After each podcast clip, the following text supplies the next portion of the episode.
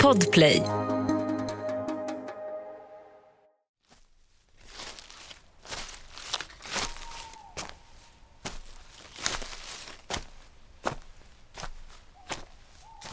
Det var svårt att se. Träden, höga som torn, hindrade det lilla skimret från månen och nå stigen framför mig. Jag gick och gick. I flera timmar kändes det som. Mossan blev tjockare och träden stod tätare. När jag passerade samma träd för tredje gången höll jag på att bryta ihop. Den tjocka barken var rynkig och skrovlig, som en gammal mans ansikte. Det såg nästan levande ut. Som att det stirrade in i min själ och dömde mig för det jag hade gjort. Hela tiden blev jag påmind om vad som hade hänt i gruvan. Om det bara gick att spola tillbaka tiden, göra om. Men det var för sent. Och allt var mitt fel.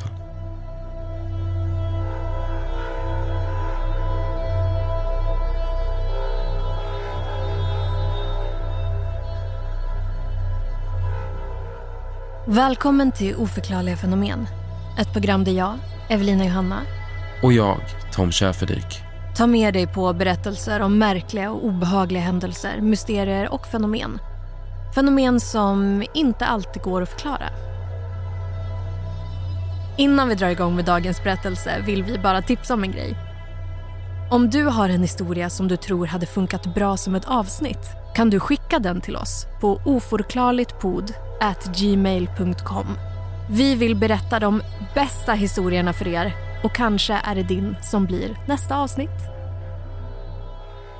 Skogsrået känns som att de flesta hört om. Den kvinnoliknande varelsen i skogen som beskrivs som lockande men farlig. Beroende på vart i landet man är har skogsrået olika utseende men det mest välkända tror jag är beskrivningen av en ung vacker kvinna som när hon vänder sig om har en ihålig rygg som en gammal trädstam. Men vad betyder namnet skogsrå? Rå är faktiskt från ordet rådare, att skogsrået råder över skogen och de vilda djuren som bor där. Och det finns fler rådare som har som uppgift att skydda och ta hand om olika delar av vår natur. Och en av dem ska vi stifta närmare bekantskap med idag. I det här avsnittet ska vi prata om gruvfrun på Blacksås. Det sägs att hon skyddar en stor skatt i berget mitt i Hälsinglands djupa skogar. Men för den som försöker hitta skatten och stöter på gruvfrun kan det gå riktigt illa.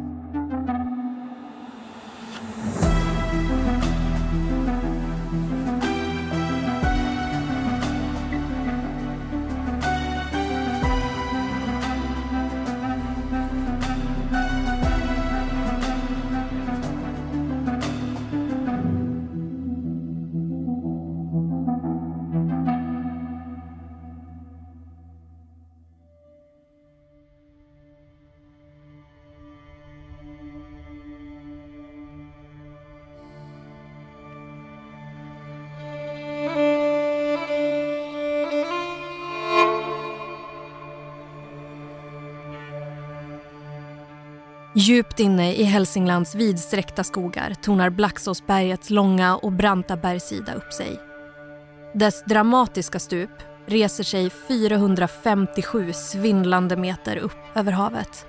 Och vid dess fot breder en stor blockmark ut sig med stenar stora som hus. Omgivningarna är förtrollande. Men det är inte bara naturen som har lockat hit besökare i generationer. Blacksåsberget i Hälsingland är nämligen ett av de mest mytomspunna bergen i Sverige. Varenda gruvschakt, stenblock och svampbevuxet träd bär på hemligheter om främmande väsen, troll och jättar. En berättelse har dock präglat platsen särskilt mycket. Sägnen om gruvfrun på Blacksås har fått människor att offra både pengar och svett för att hitta den gömda skatten som påstås finnas där. Ibland med livet som insats.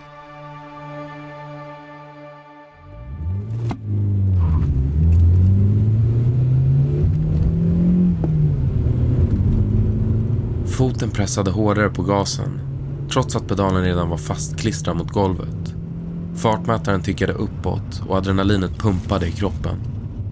Jag tittade på Leo som satt i passagerarsätet och stuvade ner det patetiska bytet vi lyckades få med oss från rånet i sina fickor. Han andades lika häftigt som jag. I backspegeln kunde vi båda se hur polisbilen närmade sig. Jag visste att jag skulle behöva vika av. Men runt omkring oss bredde en tjock skog ut sig så långt ögat kunde nå. Sväng där framme, skrek Leo. Och jag såg den lilla glipan mellan de krokiga tallarna han syftade på. I ett ryck svängde jag på ratten. Bilens däck nisslade på asfalten i den tvära kurvan och vi var inne i skogen. Mellan gruset som yrde kunde jag se polisernas bistra miner i backspegeln när de missade att svänga av. Jag andades ut och vände mig mot Leo igen som log så brett att mungiporna nådde till öronen. Vi kommer klara det, sa han upprymt. Men då precis fick den ojämna terrängen bilen att svaja till. Mina händer, blöta av svett, tappade kontroll över ratten. Akta, hörde jag Leo skrika. Men det var för sent.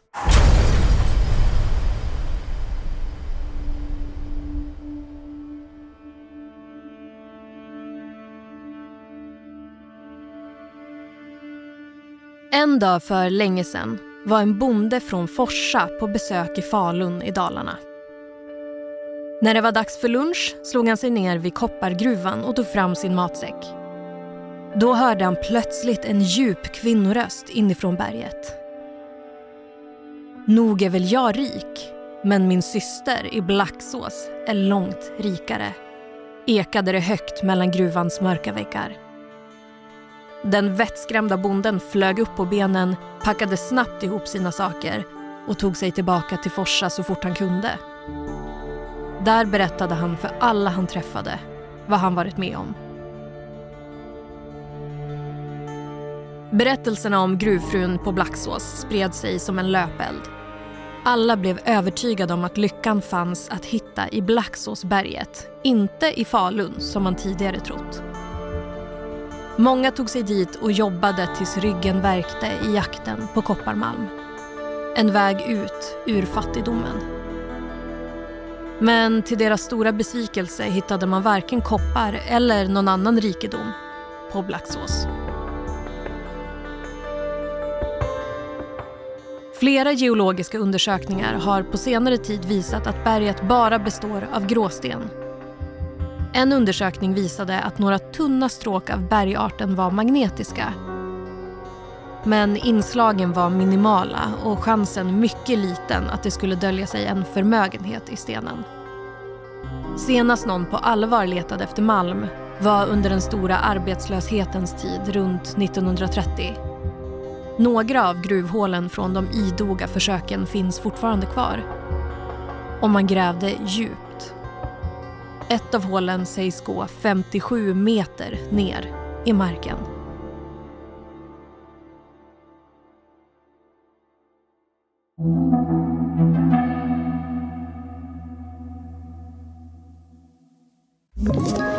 Ett poddtips från Podplay.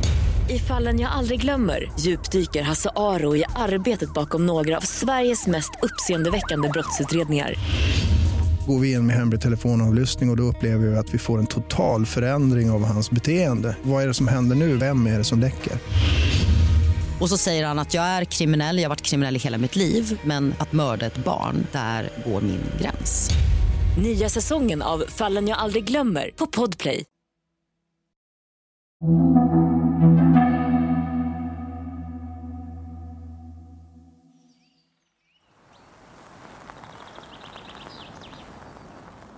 Min panna var knappt en halv meter ifrån den tjocka trädstammen vi kraschat in i. Det rykte från bilen och så fort jag rörde på mig föll tusentals bitar glaskross av min överkropp. Leo var blodig i pannan men hade också klarat sig. Omtöcknade och ömma lyckades vi kliva ur bilen. Men vi hann knappt återfå fattningen innan sirenerna började eka i skogen bakom oss. Blåljusen som blinkade mellan träden kom allt närmare så vi började springa. Det kändes som att jag var i en film. Någon del av mig njöt av känslan att bli jagad. Tanken på den misslyckade kuppen hade ersatts av en adrenalinfylld flykt. Och jag kände mig mer fri än någonsin. Vi zigzackade fram mellan träden och sprang förbi gigantiska stenblock. Men hela tiden var poliserna oss hack i häl. Stigen blev bara brantare och skogen var så snårig att det verkade som om ingen hade satt sin fot här på hundratals år. Men vi fortsatte springa. Efter ett tag var jag så utmattad att jag knappt kunde andas. Jag lutade mig fram, knep ihop ögonen och försökte få kontroll över min andning. Precis när jag tänkte att det här inte skulle gå hörde jag Leo ropa. Han stod längre bort och vinkade frenetiskt med armarna in emot en öppning i berget. Jag kastade mig in i mörkret efter honom och vi kravlade så långt in det bara gick. Det var fuktigt och dunkelt. Luften var sval och härlig efter den svettiga flykten. Poliserna närmade sig och vi hörde dem smyga utanför ingången. Kroppen darrade och mina käkar var så spända att det värkte i tänderna. Varje sekund kändes som flera minuter.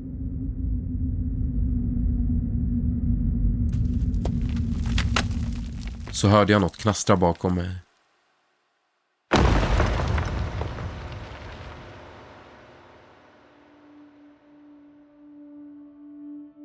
Ett stort stenblock föll ner i det hårda underlaget och gav ifrån sig ett högt dån.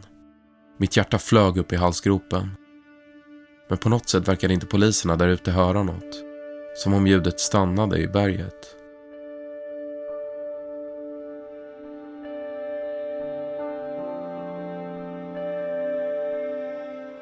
Var, när och hur legenden om gruvfrun på Blacksås började är det ingen som riktigt vet. Det mest sannolika är att legenden grundar sig i en djupt rotad folktro. Att malmfyndigheter bevakas av övernaturliga väsen. Sägner om bergsrån, liksom gruvfrun på Blacksås, förekom i samhällen där man jobbade i gruvor.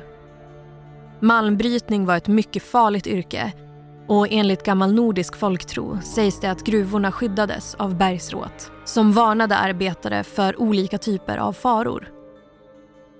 Bergsrået kallades ofta för gruvefrun eftersom hon enligt sägnen var en kvinna.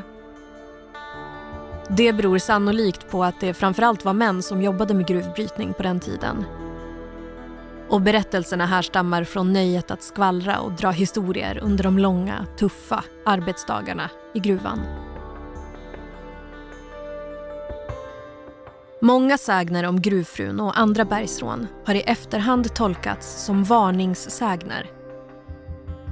Gruvarbetarna skulle lära av berättelsen att inte vara för giriga i sitt arbete. Men det visar sig att många missade budskapet och fortsatte jaga den gömda skatten. Och för många av dem slutade jakten inte så lyckligt som de hade hoppats på.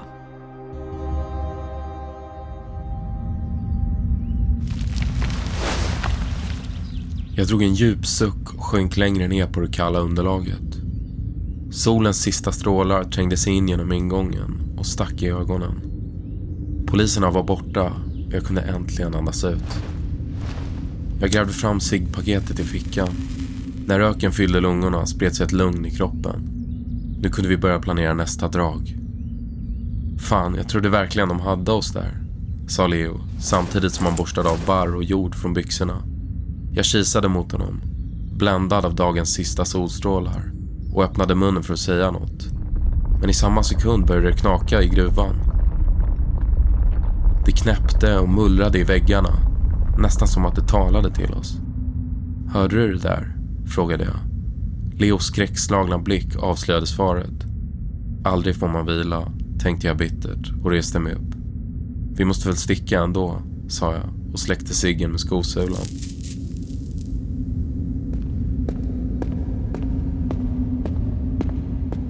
Vi hade inte gått så långt in, men solen hade börjat gå ner och det var svårt att se in i berget.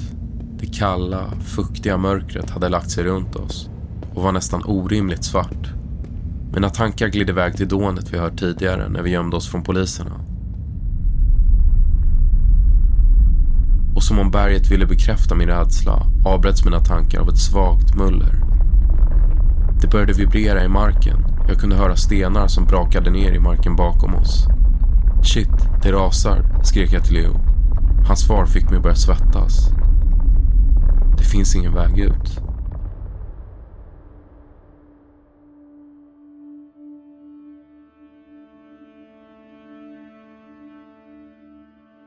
Att få träffa gruvfrun i egen hög person var mångas högsta önskan.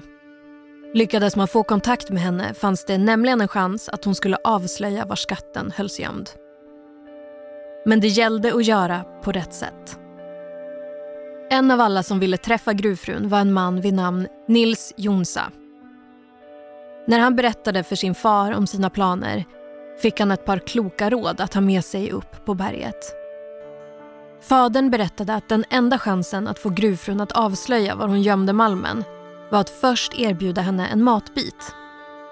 Han förklarade att sonen också var tvungen att ta med sig en brottsling och offra denne om gruvfrun inte tog emot matsäcken.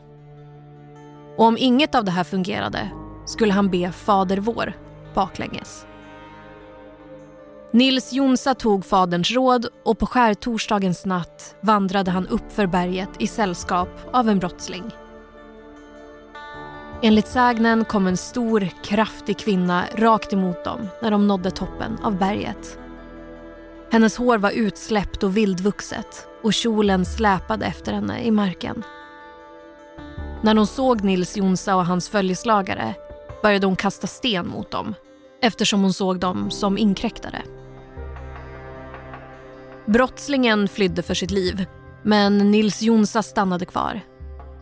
Han hade redan glömt vad hans far hade sagt och började läsa trollformler för att lugna gruvfrun. Men ingen av formlerna fungerade och till slut blev även Nils Jonsa tvungen att fly. Det sägs att den stackars bonden aldrig vistades ute i mörkret igen.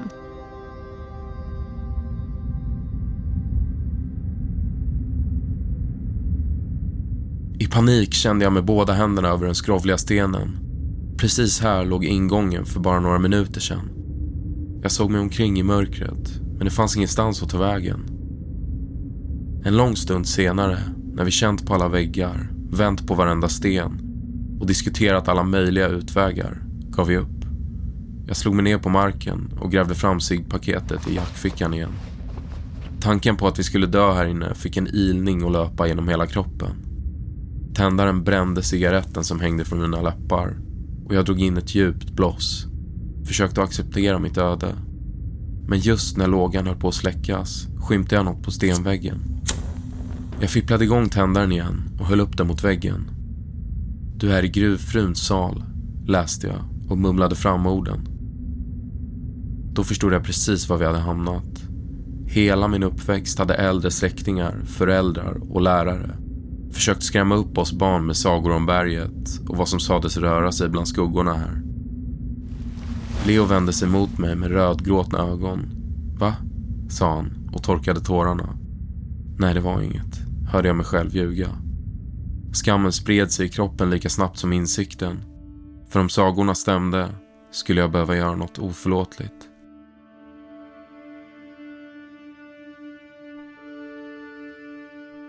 Det finns de som menar att gruvfrun på Blacksås har funnits på riktigt. Det sägs att hon hette Karin Ersdotter och mördades av sin fästman för länge sedan. I dödsboken, där alla som gått bort i Sverige sedan 1860-talet finns uppskrivna finns det faktiskt en Karin från Delsbo som gick bort 1872. Berättelsen om gruvfrun tros vara mycket, mycket äldre än så så teorin om Karin Ersdotter är förmodligen bara ett försök att förklara det otroliga.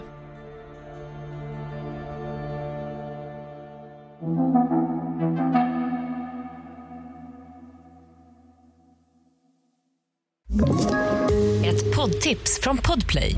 I fallen jag aldrig glömmer djupdyker Hasse Aro i arbetet bakom några av Sveriges mest uppseendeväckande brottsutredningar går vi in med hemlig telefonavlyssning och, och då upplever vi att vi får en total förändring av hans beteende. Vad är det som händer nu? Vem är det som läcker?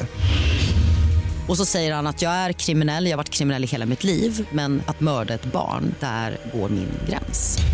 Nya säsongen av Fallen jag aldrig glömmer på Podplay.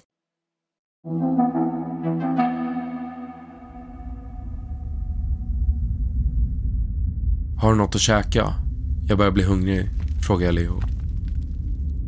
Han tittade förvirrat på mig. Som om han undrade hur jag kunde be om något sånt just nu. Men han tömde jeansfickorna och kastade så småningom över en halväten chokladkaka. För att inte verka misstänksam åt jag lite av den men smugglade försiktigt ner det sista i fickan. Låtsades som att den var slut. Jag går och kollar här borta, sa jag och reste på mig och gick en bit in i gruvan. Så tyst jag bara kunde erbjöd jag chokladen till gruvfrun. Som de vuxna alltid sagt att man skulle göra. Inget hände och jag grämde mig över att det inte fungerade. Egentligen kände jag mig korkad. Vad hade jag trott? Att en elva skulle komma, vifta med sitt spö och släppa ut oss. Något inom mig ville ge det andra alternativet ett försök, trots att jag kände mig dum. Jag sneglade bakåt åt Leos håll, där han satt med huvudet i händerna. Det smärtade lite, tanken på att yttra orden. Men det var väl ändå bättre att någon av oss kommer ut. Jag tvekade länge, men till slut sa jag högt. Jag offrar Leo. Först hände inget och jag vågade inte vända mig om för att möta hans blick. Men sen började det mullra i väggarna.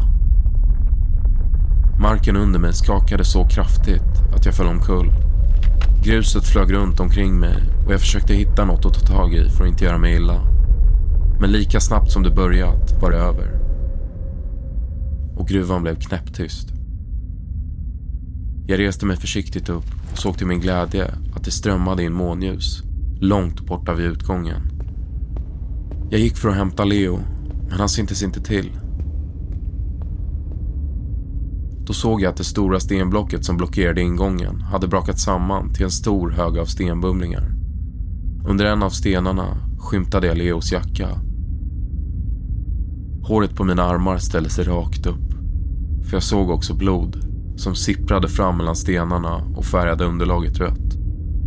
Kroppsdelar, som inte var mer än slamsor, låg utspridda kring stenhögen. Jag fick kvällningar och började springa mot utgången.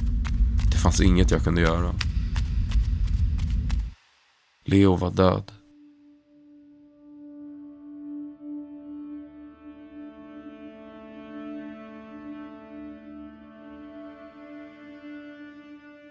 Blacksåsberget har länge satt igång fantasin hos människor. Och det är inte bara bergsrån som dyker upp i sägnerna. Man pratar också om en djup reva i berget som sägs vidga sig mer och mer för varje dag. Och djupt där nere sägs troll och jättar ha sina krypin. I en gammal saga berättas det om en man som försökt mäta revans djup med en sten bunden vid en lång tråd. Då utbröt ett hiskeligt oväsen och långt nerifrån djupet hade en röst sagt Om du försöker mäta Blacksås reva igen ska du så bli mäten att du aldrig kommer härifrån med livet i behåll. Och samma reva kan återuppliva hoppet om att en dag hitta den gömda skatten på Blacksås. Det sägs nämligen att när den djupa sprickan i berget har vidgat sig helt ska en förmögenhet avslöja sig där. Men den som är beredd att ge sig upp för det branta berget in genom Blacksås mörka skogar ska komma ihåg en sak. Det är inte första gången någon försvinner spårlöst i jakten på Blacksås förmögenhet.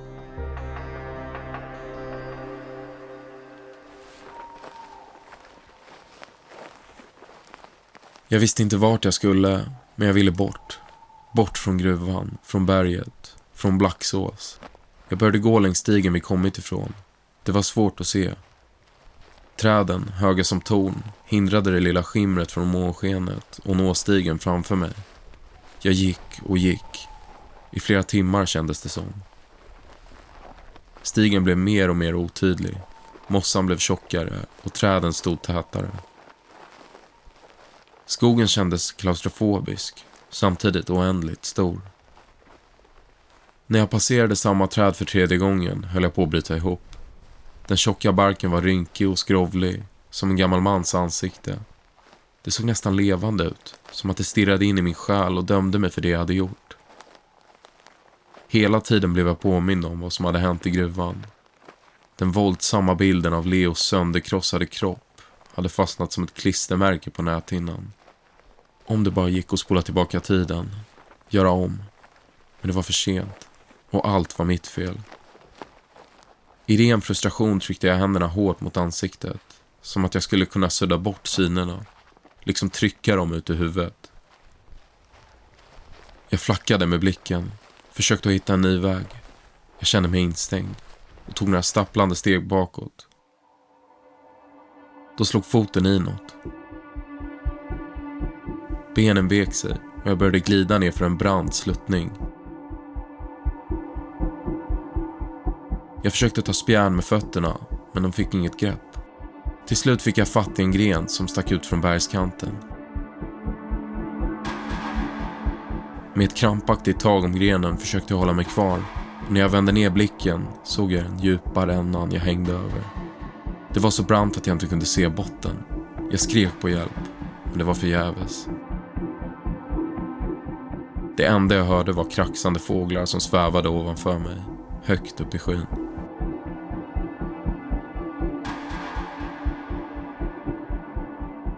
Fingrarna brann från det hårda greppet.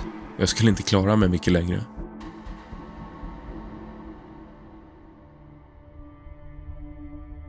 Då hörde jag en röst.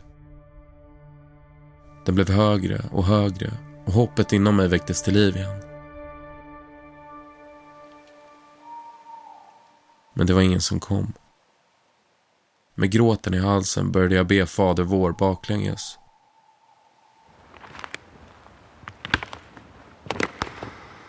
Men då tog någon tag i min fot och händerna förlorade greppet om grenen.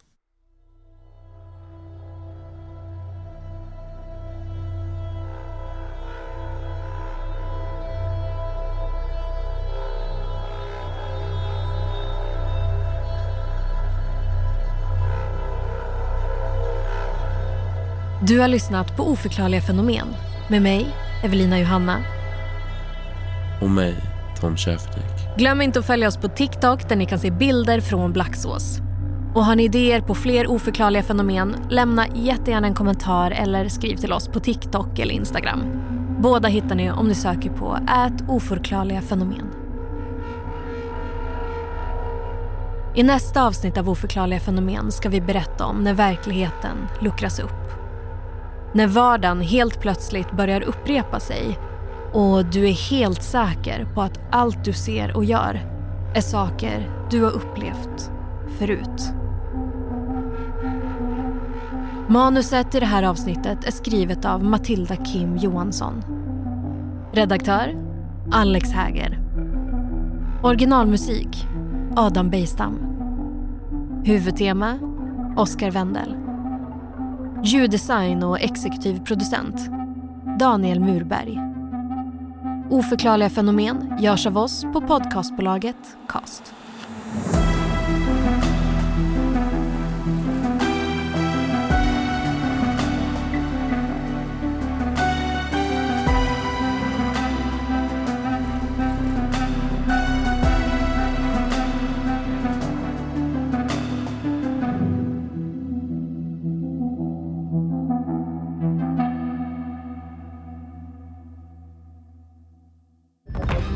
Podplay, en del av Power Media. Ett poddtips från Podplay. I podden Något Kaiko garanterar östgötarna Brutti och jag, Davva, dig en stor dos skratt. Där följer jag pladask för köttätandet igen. Man är lite som en jävla vampyr. Man har fått lite blodsmak och då måste man ha mer. Udda spaningar, fängslande anekdoter och en och annan arg rant. Jag måste ha mitt kaffe på morgonen för annars är jag ingen trevlig människa. Då är du ingen trevlig människa, punkt. Något Kaiko, hör du på Podplay. Därför är gardinerna.